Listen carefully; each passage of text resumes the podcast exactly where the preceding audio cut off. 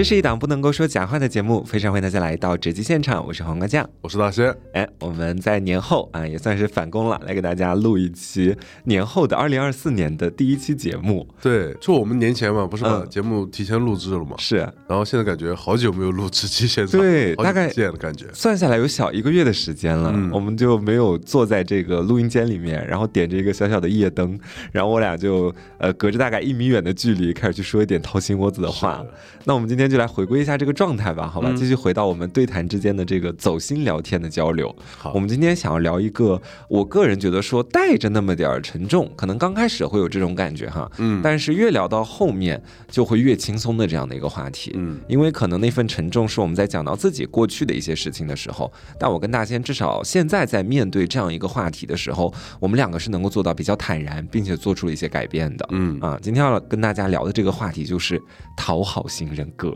哎呦，我觉得我提到这个词，我其实心里面会有一个呃很隐秘的地方，会隐隐的痛一下。嗯可能就是因为在很早期的时候，我确实是一个讨好型人格非常严重的一个人。就是我觉得我们今天可以先给讨好型人格一个定义嘛，就所谓的讨好型人格，在我们今天这个节目的所探讨的领域里面，它所代表的就是你会时常的把别人的利益或者别人的情绪。永远都放在你心里的第一位，然后把你自己的情绪、自己的利益永远放在别人之后，嗯那慢慢可能就有了讨好别人这样的呃一种行为或者想法。那让我觉得比较意外的是什么哈？是我跟大仙在定这个选题的时候，大仙竟然在很早之前也是讨好型人格，但是我印象当中好像从我跟你认识开始，我个人觉得你就是一个比较有个性，然后也比较我行我素，你不会因为想要去讨好身边的谁谁而去做什都别人么。讨好我是吧？你是什么黑社会大佬是吗？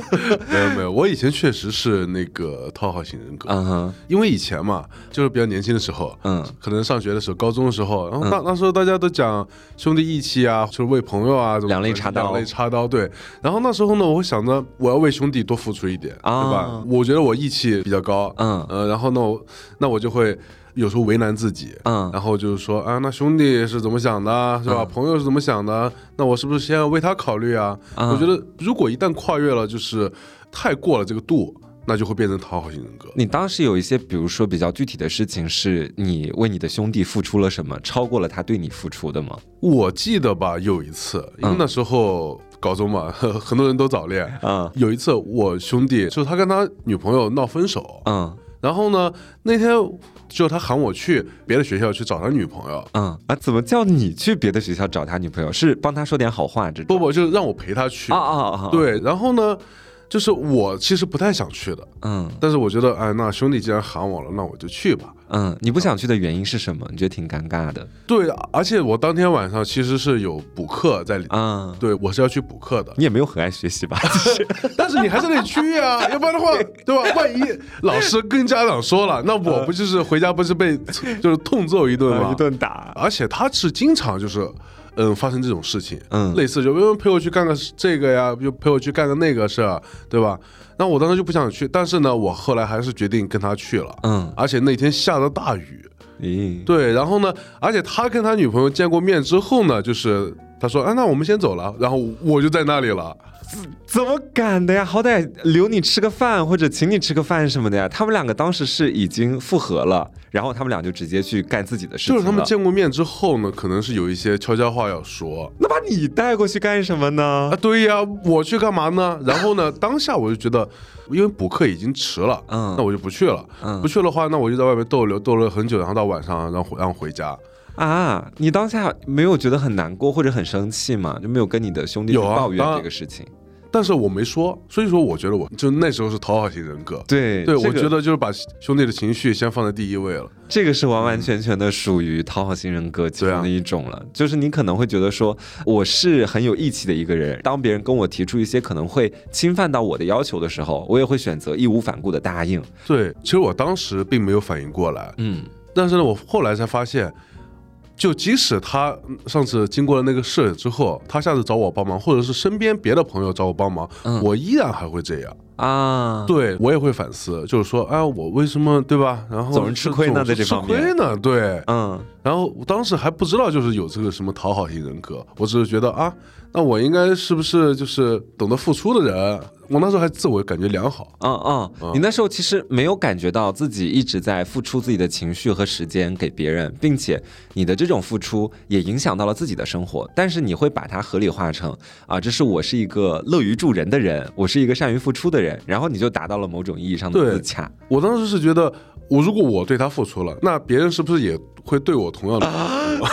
这个点真的很重要。就是我想问一下，你在当时，你给你的兄弟去，呃，也不能说特别大的这种付出哈，只能说是你总是会牺牲自己的时间和精力去陪他干他想干的事情。对，那他有没有对你做相同的事情？比如说，他牺牲一点自己的时间来陪你去做你想做的事情呃，好像是没有的。啊？，对我也很少会要求别人这么做。你没有太多这方面的需求。嗯，哎，我觉得这个确实是，就是我个人觉得，呃，很多人可能都会面临这样的一种情况，就是可能你身边的一个朋友，他其实是那种平常比较喜欢让身边的人多帮一帮他的这种类型的哎，人，，对，但是。我们可能哈，如果你跟我一样，就属于那种我其实不太喜欢麻烦别人，对我也是，就很我觉得很多事情，哎，自己能解决掉，那最好了。对，对吧就是除非是真的到了万不得已，比如说我搬一个重物，我真的搬不起来，那 旁边找个人跟我搭把手什么的。嗯但是这样的话，你就会发现在友情里面就出现了一种不太对等的情况、嗯啊，这是我后面才自己发现的。就是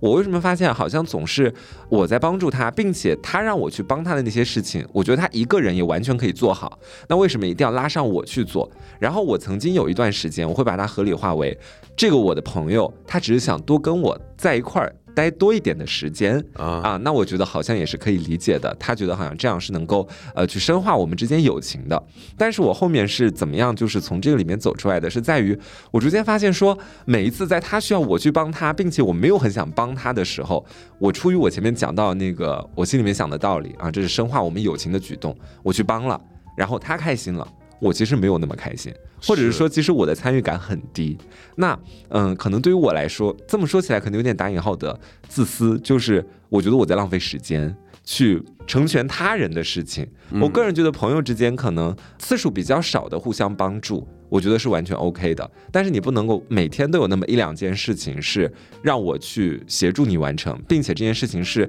一个普通的正常人类自己一个人完全可以去达成的事情。嗯，而且我觉得我的讨好型人格，我其实自己思考了也蛮久的时间。我觉得它的一个成因哈，应该是在于小的时候，就是我爸妈对我的教育有关系。我不知道你有没有思考过这个问题，就是会不会跟你家庭里面，你父母可能对你的压力比较高，或者要求你有比较好的一个服从性，然后进而会导致你讨好型人格的一个激化也不是，啊？那你肯定还是有点别的原因。对，就我这边来讲的话，其实我觉得我爸妈因为小的时候对我实施的就是那种虎爸狼妈式的教育嘛，尤其我爸控制欲特别强，他其实就是会希望你做任何事情都是完全按照他的节奏去做。比如是说在家里面的时候打扫卫生，呃，我可以先拖地，也可以先扫地，我到现在都是这么觉得的。我觉得我先想干哪个我就干哪个，嗯，但是他可能会必须强烈的要求你先扫地，先扫地再拖地。虽然我确实知道先扫地再拖地会好一些，嗯但是我觉得说有的时候干家务这个事儿，它本来就不是那种好像做数学题一样，必须要做到一个正确答案。如果你能够一边舒服的去做你想做的家务，并且也能够把家里打扫干净的话，其实我觉得未尝不可。对但是我爸那个时候，他其实给我用的是一种呃，我觉得比较残酷的教育方式，就属于我如果没有按照他的这种方式去打扫家里的话，呃，去做家务的话，他会打我。他可能就会说：“哎，你怎么就是学不会？怎么就非要按照你自己的那一套来？”是真打吗？要打屁股的。对，啊，印象最深刻的还有一件事情，就是当时我爸带我去认那个钟表，然后我当时就老搞不清楚，因为我小学的时候数学成绩很差，要算，因为钟表上面一到十二，它其实每一格中间算是五分钟嘛，对对吧？然后我爸当时就会随机的把那个呃时钟上面的指针拨到任意的一个地方，然后问我这是几点，如果答错了的话，就是一耳光。哇，真的吗？对，是在我的这都有一耳光，对，是在我奶奶家教我的。然后我记得当时哈，我在里面待了半个小时，然后我爸就是一直在里面疯狂的教我，呃，怎么去认钟表。后面我出来的时候满脸的鼻血，然后我奶奶看到之后，就是一整个大吓到。我奶奶就说：“你怎么回事？”我就没有说话，因为我爸那时候就在我旁边，我也不好跟奶奶说：“我爸打我，你快打他。”我不能这么讲。嗯，所以我觉得说，我举这两个例子啊，可能也只是我童年经历的其中一部分。嗯但是你就会发现说，当你有一个控制欲非常强的父母，或者呃，一定要让你按照他的节奏去学习、去做事情的父母，那你很少就会有自己的想法。对，而且你会情不自禁的开始渐渐的培养出想要去讨好他人的这样的一种冲动。啊，因为如果我不按照别人的说法和想法去做的话，那么我可能就会受到伤害。这好像已经成为了我心里面的某一个怎么说呢？一颗种子，一个出发点。就是我在面对其他关系的时候，也会把我和我爸的这个关系投射进去。嗯比如是说我在跟朋友一块儿，呃，比如说当天我真的很不想出去，我就想在家待着。然后朋友他跟我说，哎，你今天一定要陪我去干嘛干嘛，一定要陪我去干嘛干嘛。他跟我这么讲的话，我当时脑子里固然不想去，但是我可能会想的是，如果我不陪他去，如果我没有按照他说的去做，那我会受到什么伤害？那朋友肯定不会打我，但是我会把这个伤害转变成其他的东西。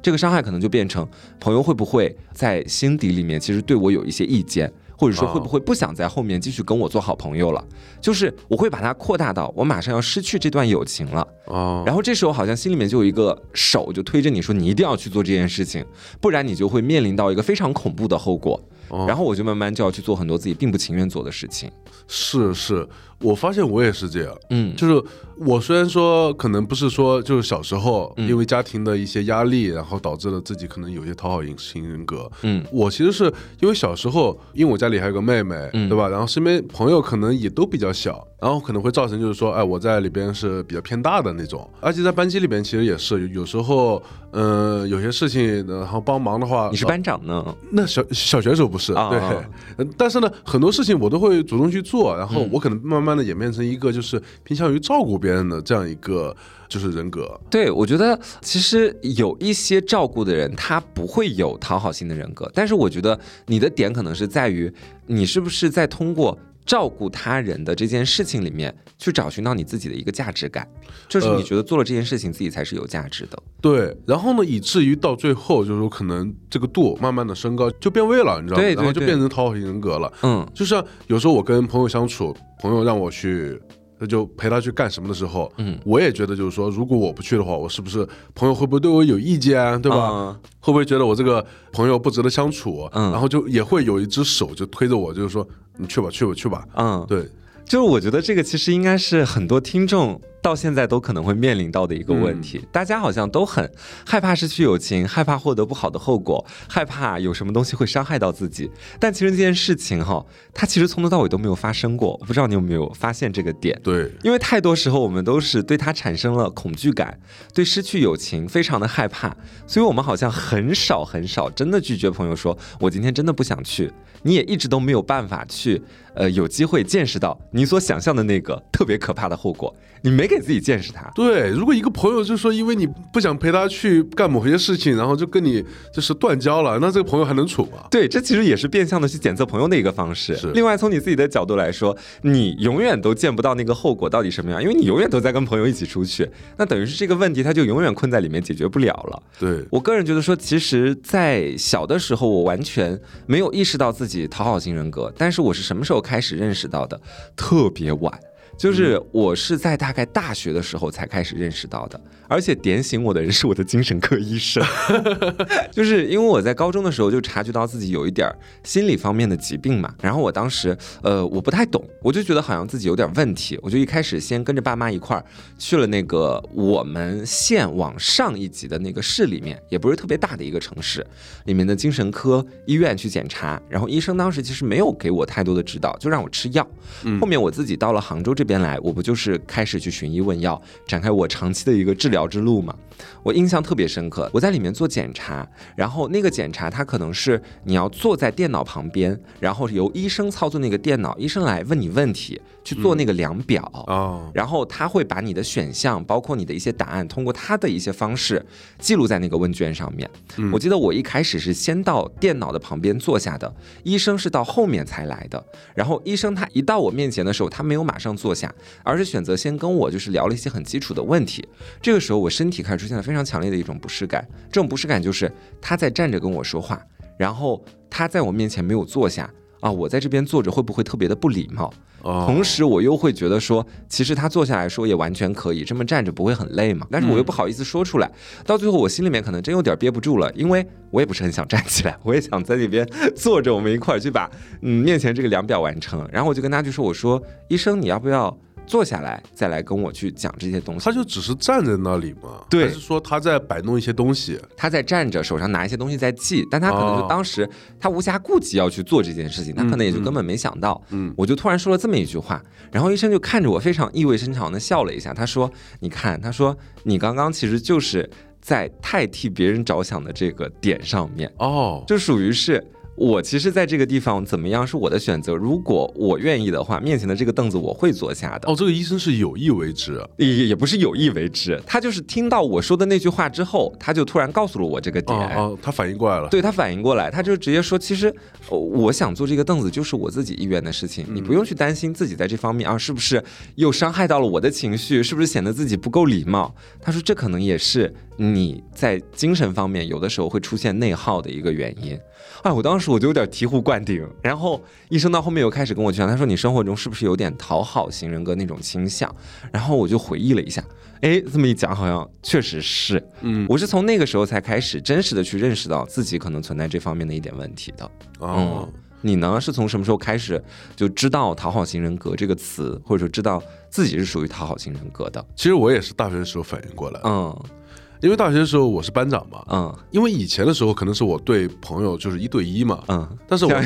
要 要应付一个班了得。对，现在得应付一个班了。是我当班长之后，然后你发现就是你，呃，干的每件事情，或者是下个每个决定，或者通知，或者是怎么怎么样，然后都是你对每一个同学，嗯班里边是吧？然后十几二十个同学，几十个同学，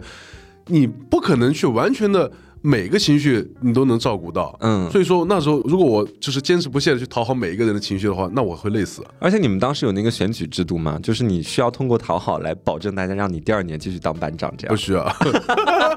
你是不是也没有很我已经稳坐了。靠什么稳坐？靠你的武力稳坐。不是不是，就是呃，的确我做的是在班里面是比较好的，是嗯比较有责任心的那种。嗯但是即使你很有责任心，你也不可能就是说让每个同学都满意，都满意你做的每一个决定或怎么样。嗯所以说那时候我觉得，嗯、讨好这种行为其实不太适用了。嗯然后我就慢慢的开始转变我的一些想法。如果你转变之后呢，你发现你处理一些其他的事情会更加得心应手，更加嗯轻松，更加简单一些。对，因为你其实不那么去在意那么多人他们对你是否满意之后，你其实面前只有一条非常清晰的线路，就是一个我要怎么去做的这条线，就是你的计划就可以按照你自己的脚步去一步一步的实行，对对不太会受到周边人的一个干扰。对，因为你能够更加的确定，就是说你不受到干扰的同时，你能更加确定你自己做的这个决定是否是正确的，嗯而不是说，嗯，这个同学说不行，那个同学说不行，那你是不是在开始反思自己的这个决定，这个路线是不是正确的？那我觉得反而到最后结果并不尽如人意。对，我觉得其实这么讲下来，讨好型人格它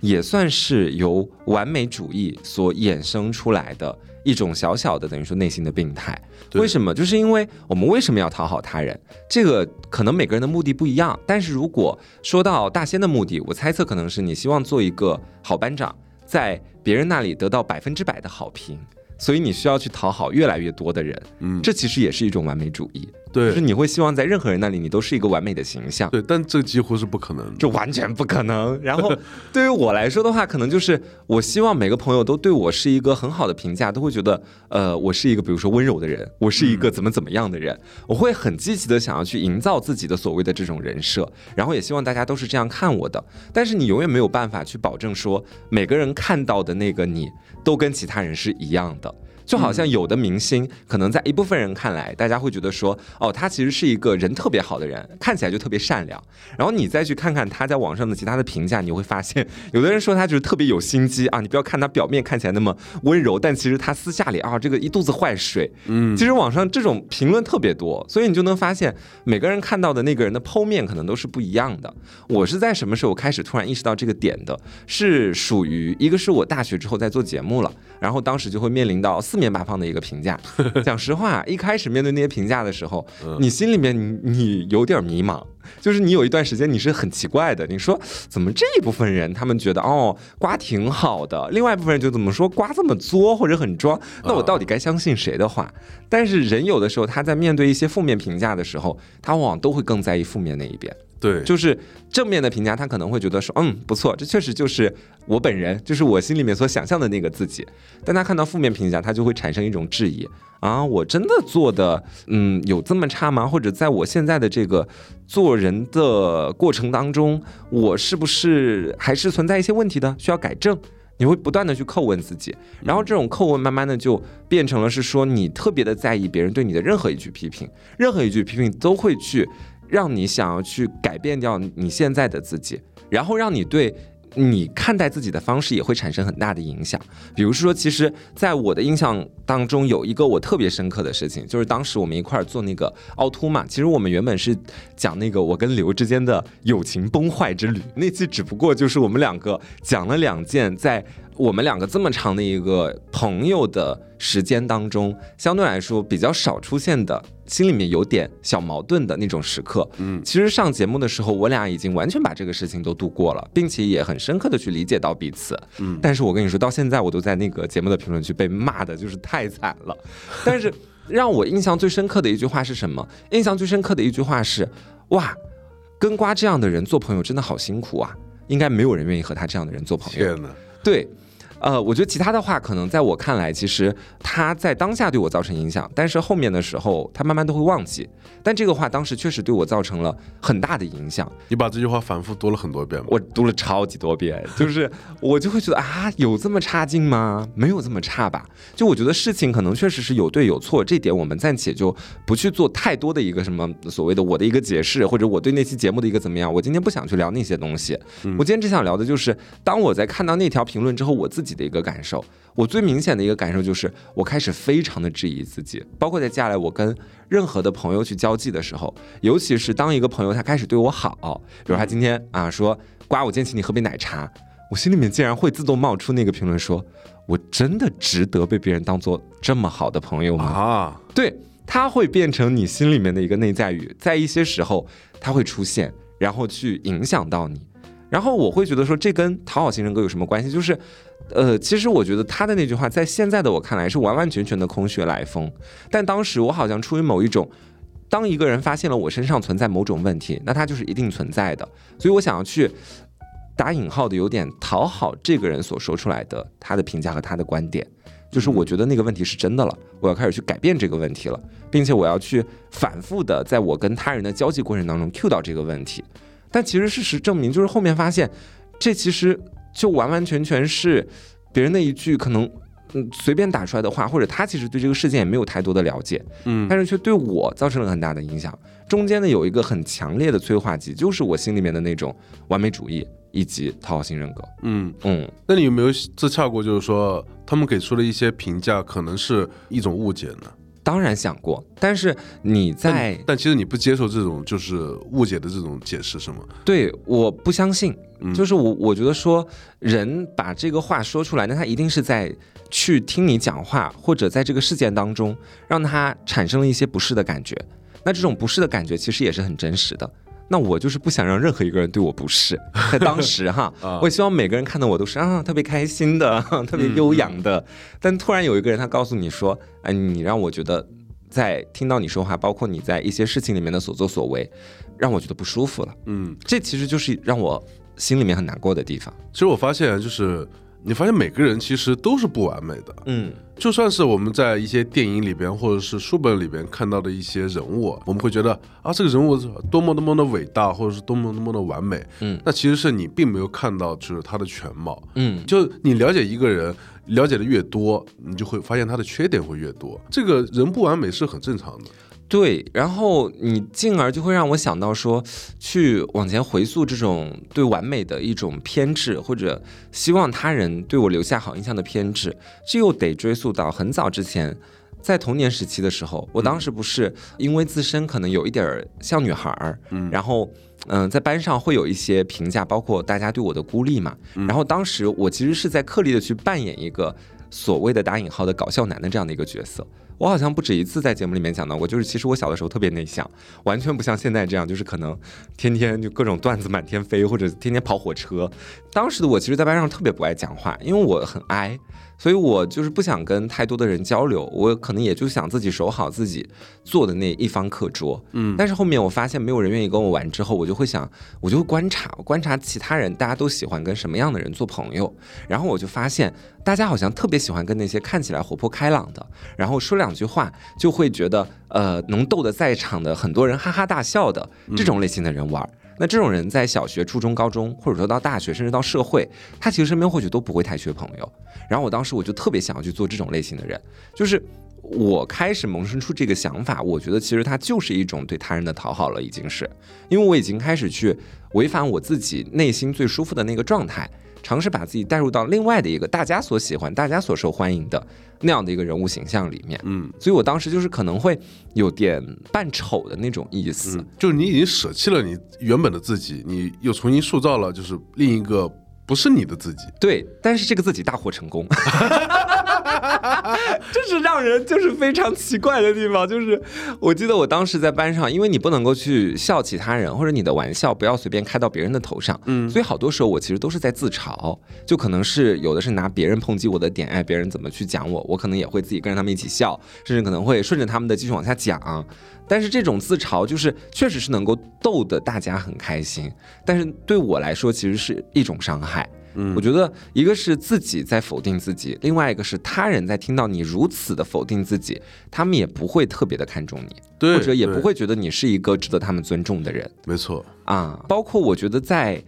尤其是做早期节目的时候，我也会有点会把自己带入到一个我是丑角儿，我是一个供大家开心取乐的这样的一个形象。所以在当时，我会有很多的一些话语，或者说一些东西，都是我其实从心底里面来讲，我知道它好像是对我的某种意义上的否定。当然，你也可以把它美化成哦，这不过就是一句玩笑。嗯，但是你说出来之后，确实你收获了满堂彩，或者收获了不少人的喜欢。但同时，另外一方面，你有时候想的啊，我怎么会在节目上这样去讲我自己？然后早期的有一些节目，我现在是不会回听的，嗯啊，因为我会觉得说当时的那个我，可能在我看来，他并不是我自己所真正想要表达的一个我，但是好像那个我，就像前面说的大受成功，就是 你很难，就你很难相信。我觉得就是我人生的一个重大错位点，可能在于，或许如果我坚持着，就是一直只守住自己的一方净土，做一个比较文静的、比较内向的人，那其实到现在，说不定也会有属于我自己的一个怎么说施展的天地。但是可能正因为我对那个我所打造出来的我们前面讲到的外向的角色，我演戏演上瘾了，然后就一路走到现在，也就直接顺着这个壳，顺着这个人设，一路到了现在，坐到这个麦克风前。然后我就发现我没有办法回到原本的那个角色里面去了嗯啊！那你现在觉得就是自己在录节目的时候，还是在塑造这样的形象啊？现在没有了，现在我其实是更多就是我想说什么就说什么，嗯，我不太会去刻意的为了去打造一个大家觉得说瓜是一个很搞笑的人，或者瓜是一个怎么怎么样的人。而去维持住我的某个形象，对吧？即使你塑造的那个人就是他大获成功，对吧？然后就或者是光芒万丈也好，也没有到光芒万丈，不要把我捧那么高。我说大获成功也是打引号的，大获成功啊，引号引号。但是呢，你发现就是即使他就是比较成功嘛，对吧？但你其实你自己内心还是。不认可他，对对吧？你跟他有很强烈的割裂感，是的，对，就是包括到早期的时候做节目，我们节目开始人气量慢慢往上走嘛，嗯，当时我有一种非常强烈的，就是嗯疏离感，这种疏离感就是哦，凹凸电波里面的黄瓜好像跟我不是一个人，所以我对节目其实没有那么强的一种绑定感，我会觉得我是每一周可能我需要花一个固定的时间在录音间里面去演好一个角色，相比于主播，我更像一个演员。这种感觉就像是我做了一份就是我自己最喜欢的工作，我的梦想我没有去做，但是我做了一一份我不喜欢的工作，但我发现我在这个领域是天才。你不要把我的这种就是很苦恼的事情变成一种凡尔赛，行不行？就我觉得归根结底还是又绕到今天我们前面 Q 到的那个主题，就是讨好型人格。就是我会希望，因为我曾经在年少的时候用自嘲、用这种方式去获得了他人的喜爱。然后这个它一个最基础的机制是，我在牺牲我自己的一些个性去讨好别人。那这种讨好型的东西，它一旦形成了，你到后面又从此又从里面获益良多，它又给你带来了很多东西。你你是会上瘾的。我个人感觉，嗯，就你到后面，你面对生活里的很多其他事情，你第一个想到的可能不是我是怎么想的，而是别人是怎么想的。我要怎么做才能让别人产生那种和我在年少的时候打造的那个呃外向的形象获得的成功相同的一种成功？就你在各个方面，你都想通过这种方式来获得成功了。嗯，但是从另一个角度上来讲，你就完全忽视掉了自己内心的一个感受。但是就是不是自己，就永远不是自己。对你在这个成长的过程当中，你其实有总结过，就比如是说，像我前面讲到这种，嗯，有没有什么触发的契机，是让你开始产生了这种？讨好型人格，包括嗯，你的最终目标也是像我一样，去想要融入一个群体，受到大家的欢迎吗？因为我觉得我的这个例子还是相对来说比较极端的。你被人嘴的点我不清楚，因为我被人嘴的点特别明显，所以你应该不存在太多那种，比如说在小的时候受到性别歧视这种情况，让你想要讨好他人。你有尝试去总结过？呃，一方面是你前面讲到的，你是班长，你想要照顾别人，嗯，但是从我的角度来说，有的班长他可能他一开始的时候就想的是，我是班长，我可能就是维系好班上的纪律就行，他不会想那么多，是我要照顾好在这个班上的每一个人。你的这种责任感是与生俱来的吗？嗯，我觉得责任感这方面。因为我已经记不清楚我什么时候开始就是感觉到有责任感这种事情了。嗯，与生俱来吧，我觉得也不太可能。但是就是在。就是成长的过程之中，慢慢的你就培养出来这种性格，嗯，就是有一份，就是不管干什么事情，有一份责任感在里面，可能也是你受到的教育，或者是你遇到的身边的事物，造成了你这种性格。对，我觉得我就在想，是不是会是因为你前面讲过，你家里面还有其他的弟弟妹妹，是吧？嗯，你会不会在小的时候，你的爸爸妈妈可能他们并不是那种想要去控制你，而是单单只是告诉你说啊，大仙呀，你作为哥哥，你要多照顾照顾你的弟弟妹妹。啊，你要多保护保护他们，这种，对，是有，呃，我家里是有一个，就是刚刚那个妹妹是是我堂妹，然后呢，还有一个就是表弟，然后这两个人在我就从小到大的这个过程之中，就是，嗯，并不是说呃离我很远的这种弟弟妹妹，嗯，而是就是说经常生活在一起的。当每次跟就是家里边弟弟妹妹产生一些争执或者分歧的时候，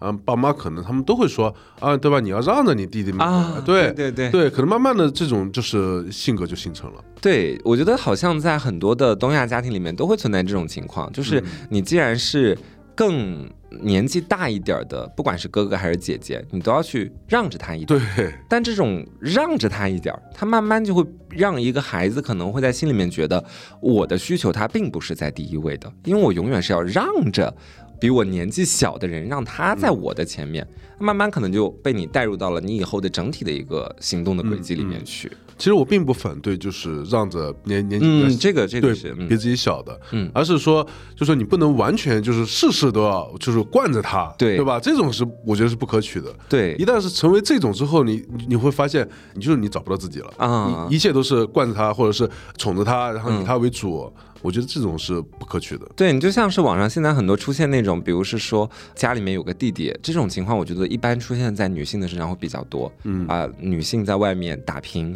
然后家里面可能是希望作为姐姐的她能多赚一点钱回去反哺给家庭和自己的弟弟。弟弟结婚可能还需要让姐姐在外面赚的钱来给他当彩礼钱。就是我个人觉得，很多的在这种情况之下的姐姐，有一些评论会说：“哎，你不是自己赚到的钱在你自己卡里，这不是你自己活该吗？你非得把钱转给别人，对吧？”有的人可能会这么讲，但是其实从某种角度上来说，我是可以理解的，因为他从小到大都在这样的一种环境里面生长，他已经形成了一个。潜意识就好像你自己的一个膝跳反射一样，对，就是碰到弟弟的事情，哦，作为姐姐我一定要帮助他，我一定要让着他，然后甚至这种心理人会产生内疚啊，对，会有很强的自责心理，对，你会觉得说，哎，又回到我们前面讲的，你这种讨好来自于什么？来自于你对于那种嗯后果、危险后果的一个恐惧。他会恐惧说啊，那我是不是一个没有良心的人？我是不是一个根本就不照顾家庭的人？这是一个好的人应该具有的一个品质吗？对，他会反复拷问会不会恨我？对，爸爸妈会不会就是说不理我，就断绝关系啊？等等，我觉得不要想那么多。对，我觉得你在。想这些事情的时候，要不然就像前面大仙说的，你别去思考这些问题。你要思考的话，你也想的就是我给的已经够多了，你还要多少？嗯，就是，嗯，我们来讲讲，就是在自己意识到是讨好型人格之后，你的一个转变过程吧。嗯，先来讲讲我们现在的一个大致情况。就我现在本人，我已经能极少的、极少的去做到我想要去讨好谁了。我个人感觉，你很多时候你有自己的想法，你能够听到自己的声音了。嗯嗯，这是我觉得他舒适的点所在。因为从前可能是别人的那个声音大过了你自己的声音，导致你永远都在按照别人的某一个行迹或者别人的情绪去走。但现在你更多的就是你把别人的声音屏蔽了，你自己的声音就越来越大了。对，然后你就能够听到你自己究竟想要的是一个什么样的东西了。嗯。我发现的确是这样，嗯，我刚才不是已经说了，就是我在大学时候就是已经发生了一些转变嘛，嗯，以致到后来就是出入社会之后，我发现就是我还是其实嗯没有完全转变过来，嗯，就发现就是还是跟朋友聚会的时候以朋友说话为主，就是经常听他们说话，对吧？或者是顺着他们说话。他们比如说要说到某个某件事情的时候，其实我不想说话，我也会顺着他们说啊。对，可能强迫自己说话，下意识的反应了，已经是。而且就是这种情况，尤其在就比如说，嗯，朋友带了几个新朋友过来，对吧？然后大家聚在一起的时候，我觉得尤为明显。我就我希望他们对我的一些看法，对我的一些评价。可能是一个比较积极的，对吧？嗯嗯，这个人不错啊，感觉能聊得来。嗯，就是能聊得来，我觉得这一点其实对我是一个很高的褒奖，有没有很高吧？就对我是一种认可吧。我觉得我是需要这种认可的。那后来我就开始思考一个问题，嗯，就是说，如果我继续这么下去的话，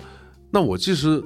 自己到底是不是快乐的？嗯，所以说我后来想明白了这个事情，我觉得就是不管别人怎么怎么样，我自己首先是要快乐的，嗯，对吧？我自己首先是要轻松，是要开心的，所以说我要以我为主，嗯，所以说慢慢的，比如说别人在要求我做什么事情，或者别人在做他自己的事情的时候，我不会去附和，我也不会去。干他的事情，而而我专注于自己的一些想法和事情。你不会就有时候还是会像那个膝跳反射一样，就忍不住说吗？就比如说别人是在饭桌上面讲一个你并不感兴趣的话题，但这时候如果是你以前的话，你会马上接上，就讲一些嗯怎么说冠冕堂皇的话。那这时候你会怎么办？就如果你要压制自己的话，不，这时候我就会就是说先经过我自己内心的一道过滤，就是说呃我自己到底是不是想说这个事？嗯，不想说的话我就不说。哦，你会多一重思考。对，就是我想说的话，那我就。顺着说就是说真话嘛，嗯。嗯，我觉得这也是一种真诚嘛，就是说我不想说的话我就不说，我想说的话我就想聊什么就聊什么，嗯，然后呢，我觉得这我以为你是掐住自己的脖子，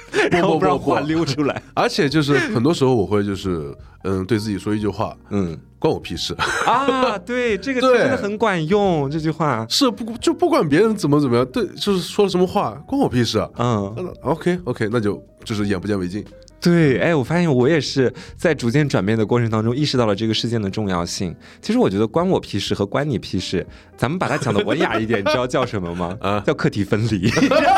这这好学术啊！我个人感觉就是课题分离就是关我屁事和关你屁事。就课题分离是心理学的一个概念嘛，然后在里面讲的就是每个人都有自己需要去处理的课题。就比如是说，当一个人他。在跟你聊天的那个过程当中，突然跟你说：“哎，我觉得你最近变了，你怎么变得就是跟以前不一样了？我觉得你现在变得让我有点不喜欢你了啊！”这时候假设你没有做好课题分离的话，你可能就会说：“啊，我最近怎么了？我是有什么问题吗？完蛋了，我要改变一下，去赢回我的这个朋友。”但是如果你课题分离一下，你就会发现他没有发现你的转变。问题是在于他，这是他该解决的问题，因为他没有认识到一个全部的你，但是你没有义务是把自己全部的自己展现给他，所以你要做的东西，你的课题就是做好你自己，他应该要做的课题就是，如果他愿意的话，他接纳你的所有；如果他不愿意的话，那他也可以选择就是离开你，这是他的自由，对，是他该处理的问题，嗯，对吧？总结下来，我觉得就是比较直白的讲，就我们前面说的嘛，关我屁事和关你屁事，就可以解决这个世界上绝大部分的问题。是，个人感觉，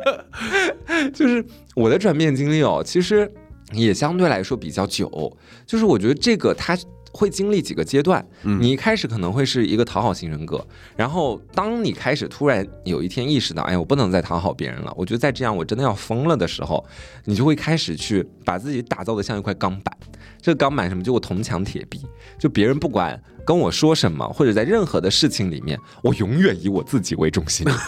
然后这就变成了一个自恋型人格。我觉得这是一个比较正常的发展过程。我其实并没有觉得，呃，如果你最终的目的是成为一个不那么讨好型人格的人，嗯，你中间经历一个自恋型人格的过程，在我看来是可以接受的。你刚才说就是你想象自己是铜墙铁壁嘛？嗯，其实我也想过，但我想的不是铜墙铁壁的事，我想的是自己的铁石心肠。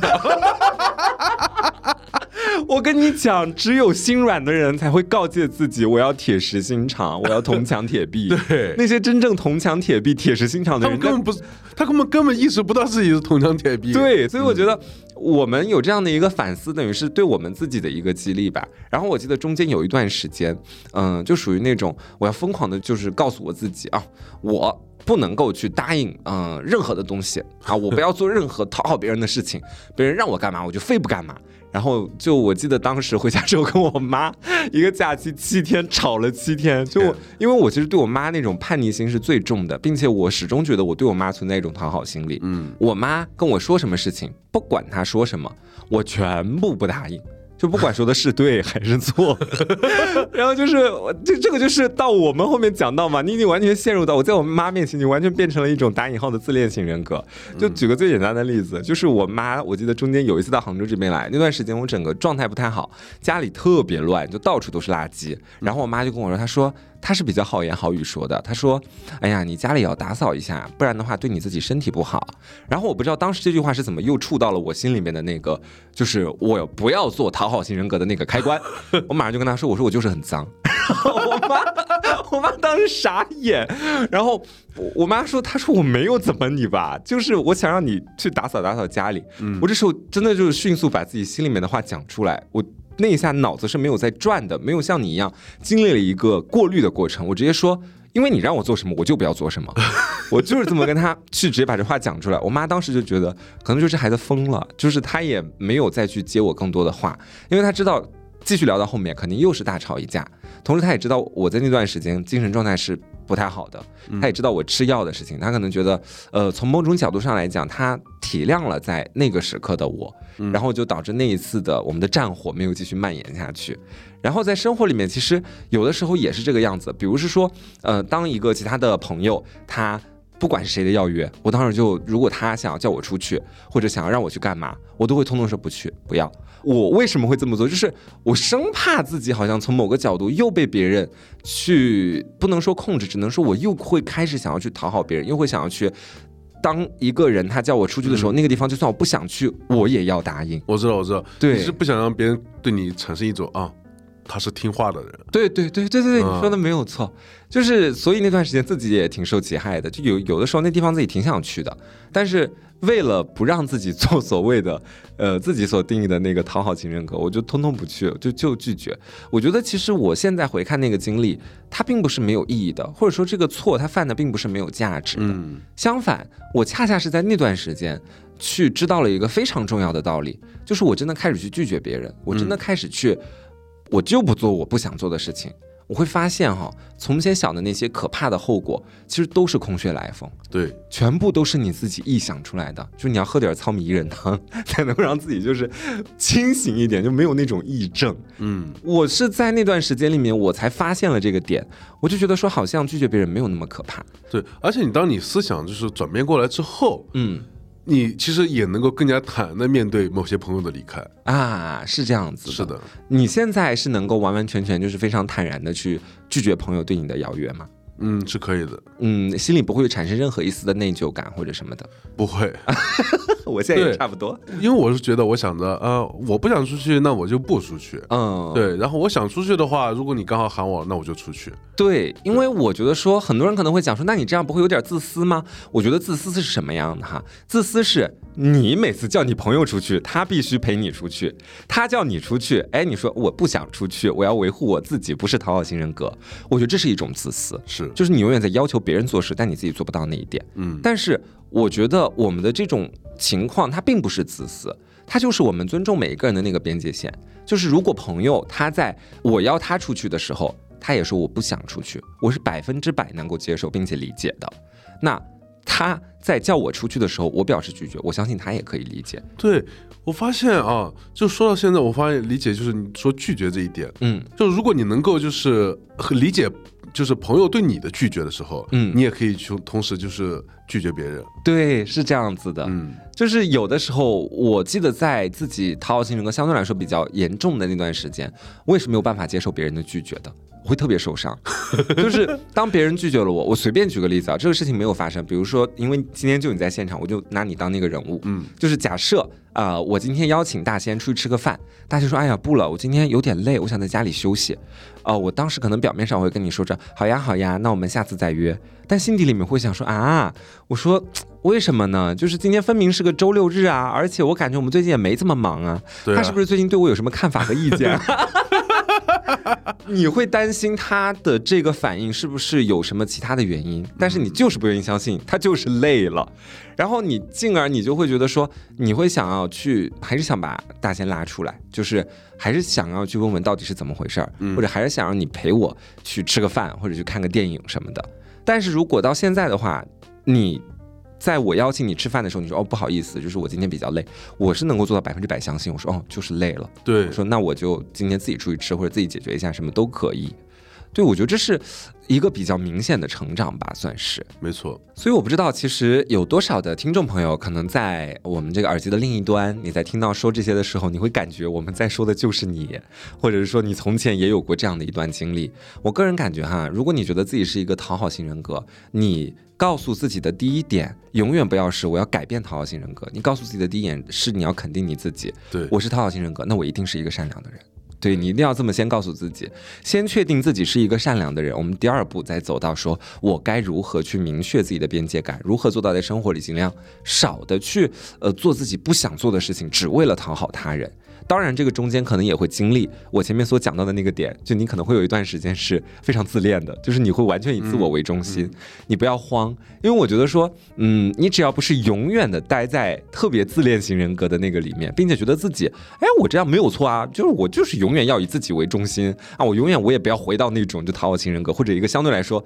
在讨好型人格和自恋型人格中间的那个值，你永远要明确你自己的那个最终目的地是中间的那个值，而不是自恋型人格。对，因为人还是需要，就是有有些社交的，还是需要一些情绪的反馈的。对，所以我觉得矫枉过正，有的时候可能也只是你做出改变的一个中途所要经历的站点。那经过了这样的一个站点之后，或许你才能自己找到最精准的那一个在最中间的位置。对，不管怎么样，你要调整到就是呃，让你自己最舒服的那种状态。嗯，其实咱们往大了说，人穷尽这一生，其实就是为了找到自己啊，是这样子的。那我们今天的节目差不多就是以上这些了。那不知道大家在生活里面是不是一个讨好型人格的人啊？有没有曾经做过什么让你自己到现在每天午夜梦回都会